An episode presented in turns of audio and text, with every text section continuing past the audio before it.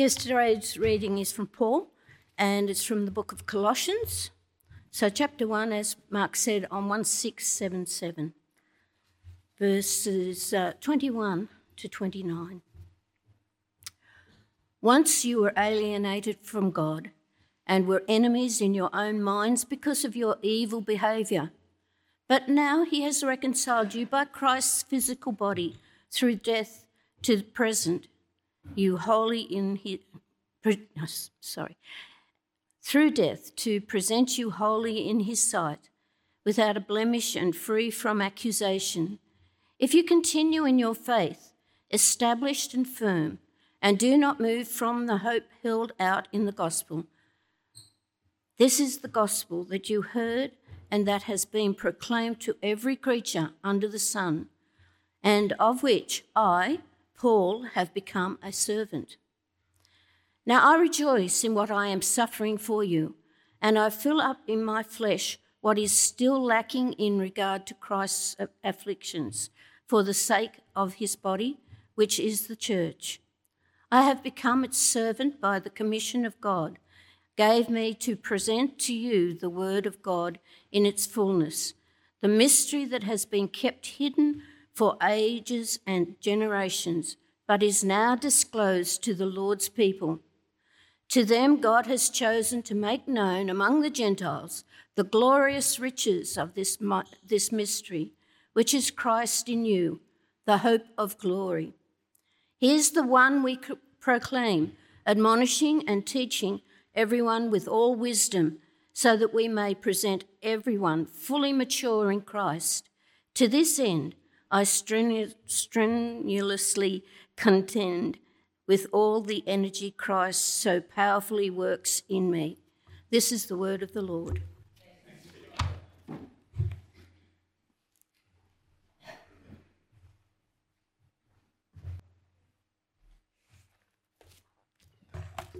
Well, friends, I want you to imagine this scenario. Uh, a person is sitting in church right now and they're thinking this I've been hearing sermons for the last two weeks on making Christ known. And I remain unconvinced that I'm a person who can make Christ known. I know that we make Christ known not first for the outsider, but for the glory of God. And I know that making Christ known is, is an activity, but also a response. Uh, but for me, the needle has not moved at all. It's an activity that I remain unconvinced of. Uh, I write names down on the cards at the beginning of the year, and by the end of the year, the year comes, the year goes, nothing has changed. No one has been changed through my influence. And to be honest, I'm not sure I care. I care more about growing Christ than I do about making Christ known. Okay, so that's the scenario, right? What do you want to say to the person in that scenario? Do you want to say, Amen, I hear you? What could be a more helpful thing to say to the person in that scenario, right? Uh, that is, what's the problem that the person in this scenario faces? Uh, you could say it just seems like they're not very good at making Christ known.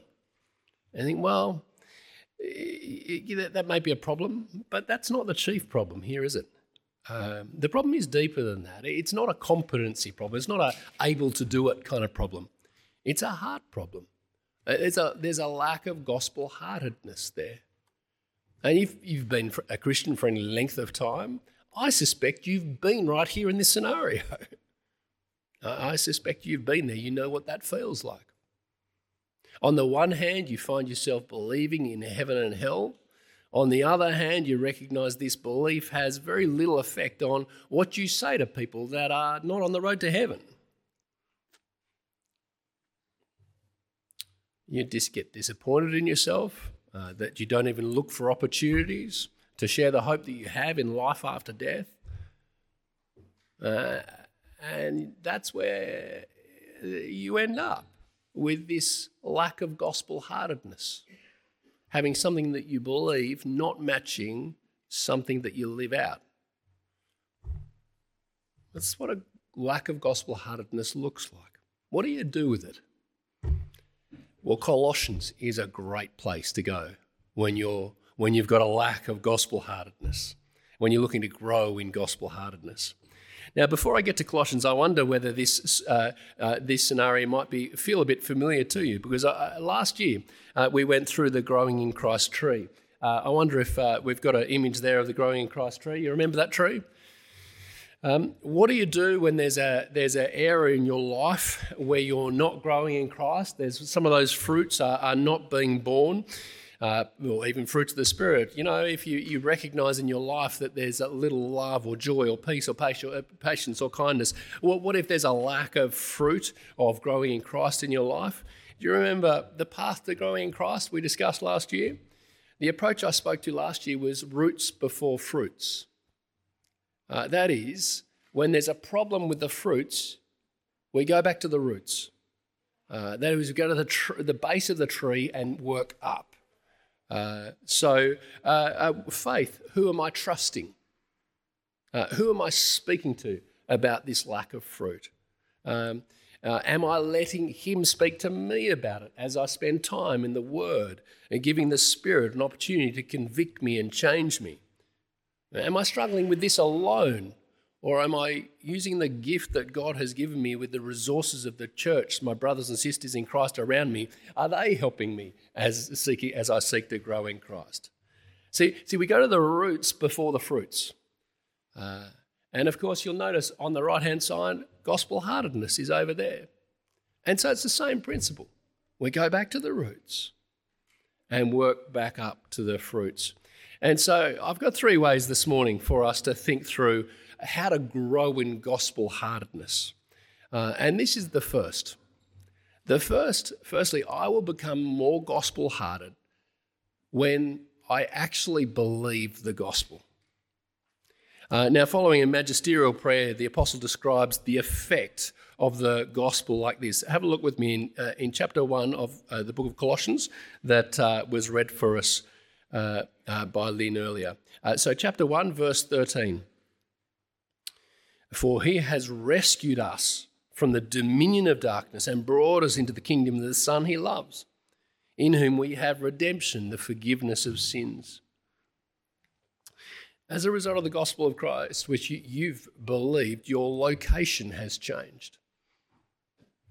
You are no longer a resident in the dominion of darkness, but you are now in the kingdom of his son, Jesus, who's freed you from the weight of your sin. That location has changed. He's forgiven you.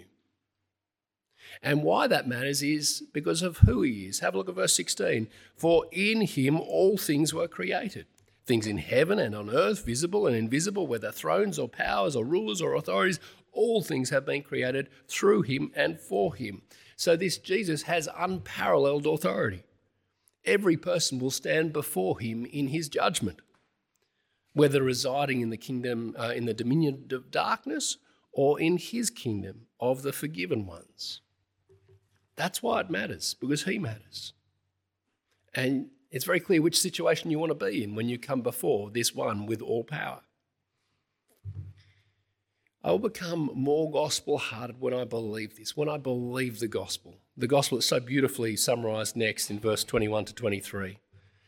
Those key verses about uh, continuing in faith. You see a very clear picture of before faith and after faith. See the before, verse 21. Once you are alienated from God and were enemies in your mind because of your evil behavior. So there's a few things there. Alienated, before trusting Jesus. Before faith, you were estranged from God.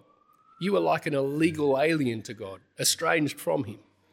That describes your relationship with God before faith in Jesus. The second descriptor there is that you're an enemy of your in your mind. That is, you had a conscious antagonism towards God, which leads to the third. You were doing evil deeds because our thinking changes our, our perspective, shapes the way that we behave. Now, I know I'm speaking primarily here to those who have given their life to Jesus, those who are living for Him. Uh, and I know some of you aren't in that situation, and I'm really glad you're here. I just want to let you know that, that God is not like a kindly old grandparent who will forgive all people, all things, at all times. And bear this in mind as a, a, a, this reminder without faith in Jesus, God loves you, but you are estranged from Him. You are alienated from Him without faith in Jesus. And He wants to be in relationship with you through His Son Jesus. However, without faith in Jesus, you are remain estranged from Him, alienated from Him. That is a dangerous place to be. And all of us were there at one point. And friends, here's the difference for the person who trusts Jesus. Have a look at verse 22. But now he has reconciled you by Christ's physical body through death to present you wholly in his sight, without blemish, free from accusation. That movement to faith is a movement from hostility towards God to holiness. It's quite incredible, isn't it? That's the difference that Jesus makes to your status, to your location, to where you reside. You say as a Christian, but I still have evil thoughts. I still act like I did before I had faith in Jesus. And yes, that needs to change. But independent of that, Jesus, through his sacrifice, has made you clean, holy, sanctified. That's who you are in Jesus.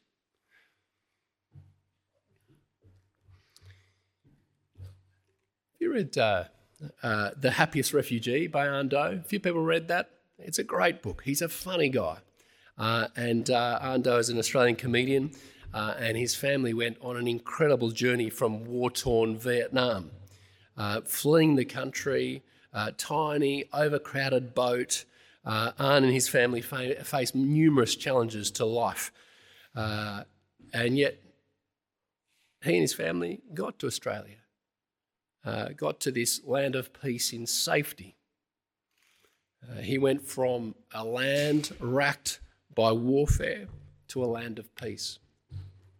Friends, there's a sense in which in Christ we've gone through the same movement. We've gone from a place of warfare and hostility to a place of love and peace in Jesus. In Christ, we are reconciled, we are justified, and we are made holy. Getting back to where we started. How do you grow in the fruit of gospel heartedness? It starts with believing the gospel.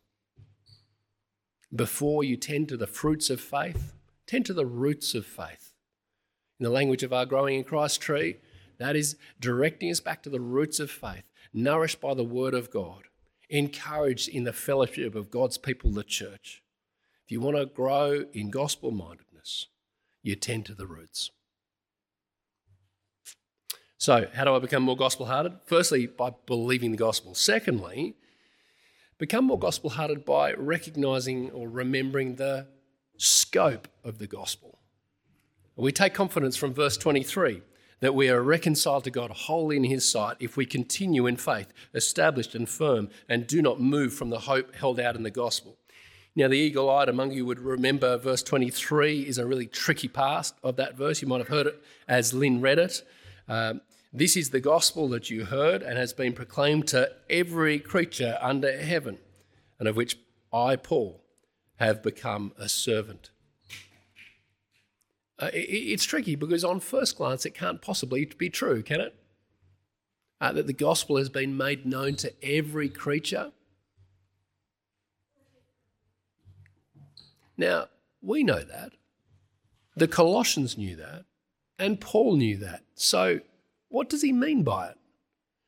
Friends, the verse helps us understand just the sheer scale and scope of the gospel, of the, uh, the, the, gospel message. I think the English Standard Version picks this up better. Uh, Colossians 1.23 says, shifting from the hope of the gospel that you heard, which has been proclaimed in all creation under heaven, of which I, Paul, became a minister with the emphasis being in all creation rather than to each creature personally. Uh, that is, this is a message for everyone, excluding no one. Uh, this is important for first century people who think of the gospel as Jewish, a Jewish Jesus with a Jewish message. Rather, this message has gone from being a Jewish message to being a global message. The apostle speaks about the nature of the gospel as a mystery. Verse 26 the mystery that has been kept hidden for ages and generations, but is now disclosed to the Lord's people. The nature of the gospel, uh, in all that Jesus has done, he has solved a, a puzzle that has plagued humanity. Uh, see verse 27. To them, God has made, uh, has chosen to make known the, to the among the Gentiles, the non-Jews, the glorious riches of His mystery, which is Christ in you, the hope of glory. The Jews were aware of this mystery, but there is a global impact in the solution of this mystery. That Jesus rose from the dead is not just a solution for Jewish people, it's a solution to the global problem of death. No one's excluded from this solution. The scope of this message is it is a mystery that is solved for everyone. All of the people of the world can now find a way through death to life in Jesus. And that's why we don't simply work hard at making Christ known here in Penrith. That's why we uh, invest heavily in prayer and financial support for, for local uh, gospel partners, for gospel partners overseas, because this is a message for everyone, isn't it? The scope of the solution is just endless. 27th of June in the year 2000. Can you remember it? Some of you weren't here. Uh, now, uh, so American uh, Bill Clinton, American President Bill Clinton, and uh, came together with Tony Blair. You remember this? Uh, to congratulate scientists on a stunning and humbling achievement. To congratulate uh, to, on the, the, the, decoding of the human genome. Mr. Blair said this. The, the, this is the first great technological triumph of the 21st century. Uh, another said, it's like reaching the top of a mountain pass and seeing in front of you a fertile plain rich with new ideas, new methods, new techniques, new concepts for understanding the complexity of human biology in health and disease. Now, the results of this project are, are, are, are largely yet to be seen, but the mystery has been decoded. And that has proper promise for all people uh, who all people with the potential of suffering genetic diseases. The work, of, the work of God was a mystery until the coming of Jesus Christ. But at his resurrection, Jesus showed him to be the solution to a global problem. He found a way through life to death, uh, a way through death to life. Did you catch me there? Uh, which is a solution for all. And that's the scope of the gospel that you proclaim. That is what you're making known as you're making Christ known. You're making Christ known to all people. So I wonder whether you're sometimes a little bit like me. Do you sometimes meet someone and think, I cannot imagine you becoming a Christian? Do you ever go through that experience? Or is it just me? Am I just so judgmental? yes. Okay. Um, it might be their personality, their behavior but it might be their entrenched attitudes. You think, oh, I, I can't see that changing, you know. Um, it might be their, that they're a different religion. It might be that they're uh, an adherent to one of the other monotheistic religions. You think, I can't see this person leaving their religion to follow Jesus. Friends, at that point, if you're anything like me, what we need to do is start convincing ourselves of the scope of the gospel that Jesus is actually for everyone, excluding no one, that his solution to life through death is for all people. So if you're struggling with your gospel heartedness, remind yourself of this that the gospel is for everyone. Okay, so gospel heartedness, firstly, actually believe the gospel. Secondly, remember the scope of the gospel, that it's for all people. I was chatting with a Christian mate the other day, uh, and he was making a case to me for not evangelizing. Uh, he said, I, I don't need to evangelize. And I said, All right, why is that, mate? And he said, Well, isn't that what God does? From what we've seen so far in Colossians chapter 1, he gets a great deal of support there, doesn't he? You know, remember it is God who rescued us from the dominion of darkness. Uh, it is God who brought us into the kingdom of the Son he loves. It's God who redeems us and forgives us in Jesus. It's God who brought about the reconciliation from our previous state of alienation from him. So, so my friend has got a case, doesn't he? Eh, isn't making Christ known what God does? Well, yes. Yes, it is what God does. Without God, no one is coming to faith. Without the powerful working of His Spirit, no change at all is going to take place. So he's got a point. Then I asked my friend this question. I said, Does your money in the bank come from God? He said, Well, yeah, of course. I said, Do you leave where that money came from to God, or did you do something about it? Do you see? Uh, there's, this actually operates at, at most of the levels of, of making Christ know, uh, of growing in Christ. We, we, we have this philosophy that, that, you know, we are working and God is working. But when it comes to making Christ known, oh no, that's only God working. Only God can do that. Uh, there, there's this odd uh, distinction that we make between growing in Christ and making Him known. Making Him known is what God does, growing in Christ. Oh, yeah, we're, we're, we're part of that. It's funny, I, I speak with um, people a lot about reading the Bible. Ask how reading the Bible is going because it's really important. It's, it's, it's crucial. Uh, this is where God shapes us and engages us uh, in his activity. Yet, never once have I asked someone, How's your Bible reading going? And someone said, Oh, don't worry about that. God does that. Right? Never once. God looks after that. And so, friends, this is the third way to become more gospel hearted is to recognize that in his sovereignty, God works through us taking responsibility for the gospel going out. Recognize that in God's sovereignty, he works through us taking responsibility for the gospel going out. Uh, because that's where the writer of Colossians goes next. Speaking about the gospel in church, this is what the apostle says, verse 25, chapter 1, verse 25. I have become its servant by the commission God gave me to present to you the Word of God in all its fullness. We recognize here that, that God, in His sovereignty, was pleased to use the apostle to share the gospel, to present the Word in all its fullness. We saw it last week in Thessalonians, didn't we? Uh, we see it here in Colossians again. In fact, later on in the letter, the apostle is begging for prayer that he might do this more and more, that more gospel, more doors might open to the gospel. In fact, why don't you flip over, have a look with me, chapter 4 of this book, Colossians chapter 4, verse 2. Can you see that there? Colossians 4, uh, verse 2. Uh, this is what the apostle says Devote yourselves to prayer, being watchful and thankful, and pray for us too, that God may open a door for our message, so that we may proclaim the mystery of Christ for which I am in chains. Pray that I may proclaim it clearly as I should. Now, as I think about my, my friend who was arguing for God being the one who does gospel work, I know exactly what he'd say now. He'd say, okay, I know it's not just, you know, God, God works through us. Uh, but he works through people like the Apostle Paul.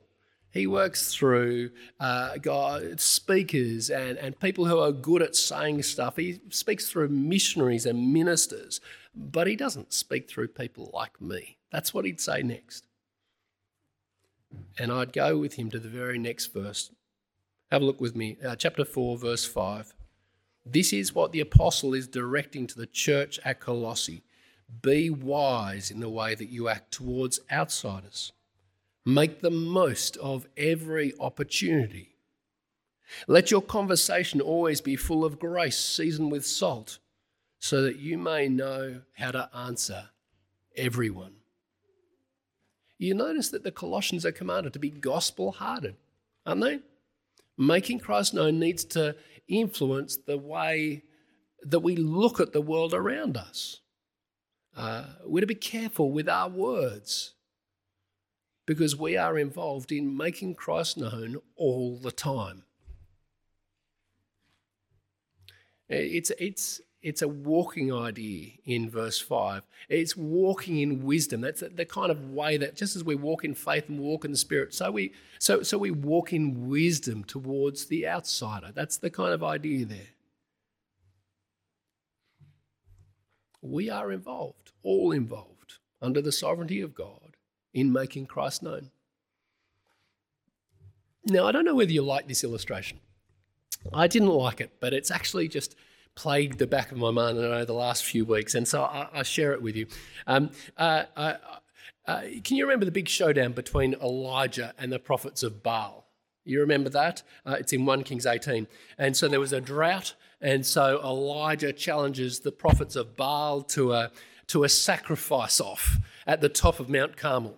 Uh, and uh, so uh, the prophets of Baal build their fire, and uh, Elijah uh, builds his fire uh, he proposes a test. The, the one who answers with fire is the true God. If Baal does it, then Baal is the true God. If Yahweh, the Lord, does it, then the Lord is God. Uh, and so they're at the top of the Mount, Mount Carmel, right? The prophets of Baal, if you remember the scene, are praying fervently, beating themselves up, um, just trying everything they can think of to get the fire to come down from Baal. Nothing happens. And then Elijah, by contrast, he's, he's repaired God's uh, the Lord's altar. He's soaked the sacrifice in water, not something that you do when you're on a good fire. Uh, and what happened? God showed up. There was fire. The fire consumed the offering, the fire consumed the wood, the stones, even the water was gone. The illustration is this like in our evangelism, Elijah prepared the fireplace but God brought the fire. So it is with our making Christ known. It's a mistake to maximize our efforts and such that, um, uh, that we are sovereign over people getting saved, mm, because we're not. But it's also a mistake to minimize our efforts, that, that God is the one who's at work. No, in his sovereignty, he's chosen, to, chosen us to present his gospel before all people. He chose us, as we saw last week, to model the response to His word. We're to walk in wisdom towards outsiders, living that response to the gospel, answering their questions about the way that we walk, bringing glory to God in the way that we answer. Elijah prepared the fireplace. I mean, God brought the fire, but he used Elijah to set that up. So, friends, uh, the third way to become more gospel hearted is, is to recognize that in His sovereignty, God chooses to work through us taking responsibility for His gospel going out. Let me bring those things together. How do I become more gospel hearted? You remember the scenario right at the beginning? Someone, the dial just hadn't moved. The problem was gospel heartedness. How do I become more gospel hearted? Well, firstly, I start by believing the gospel living out that response, moving from that place of recognizing I've moved from the place of warfare to the place of peace. And secondly, by remembering the scope of the gospel, that it is for all people, everyone, everywhere. And thirdly, recognize that in God's sovereignty, He works through us. We prepare the fireplace, He brings the fire. Now, of course, each of those realizations are really a work of the Spirit, and so we need God's help. Uh, let me lead us in prayer. Our dear Father in heaven, uh, we continually ask you to fill us with the knowledge of your will through all wisdom and understanding that your Spirit gives, so that we may live a life worthy of our Lord Jesus, pleasing him in every way, bearing fruit in every good work growing in our knowledge of you, being strengthened with all power according to your glorious might, so that we may have great endurance and patience, and giving joyful thanks to you who's qualified us to share in the inheritance of your holy people in the kingdom of light. Uh, this we pray in Jesus' name. Amen.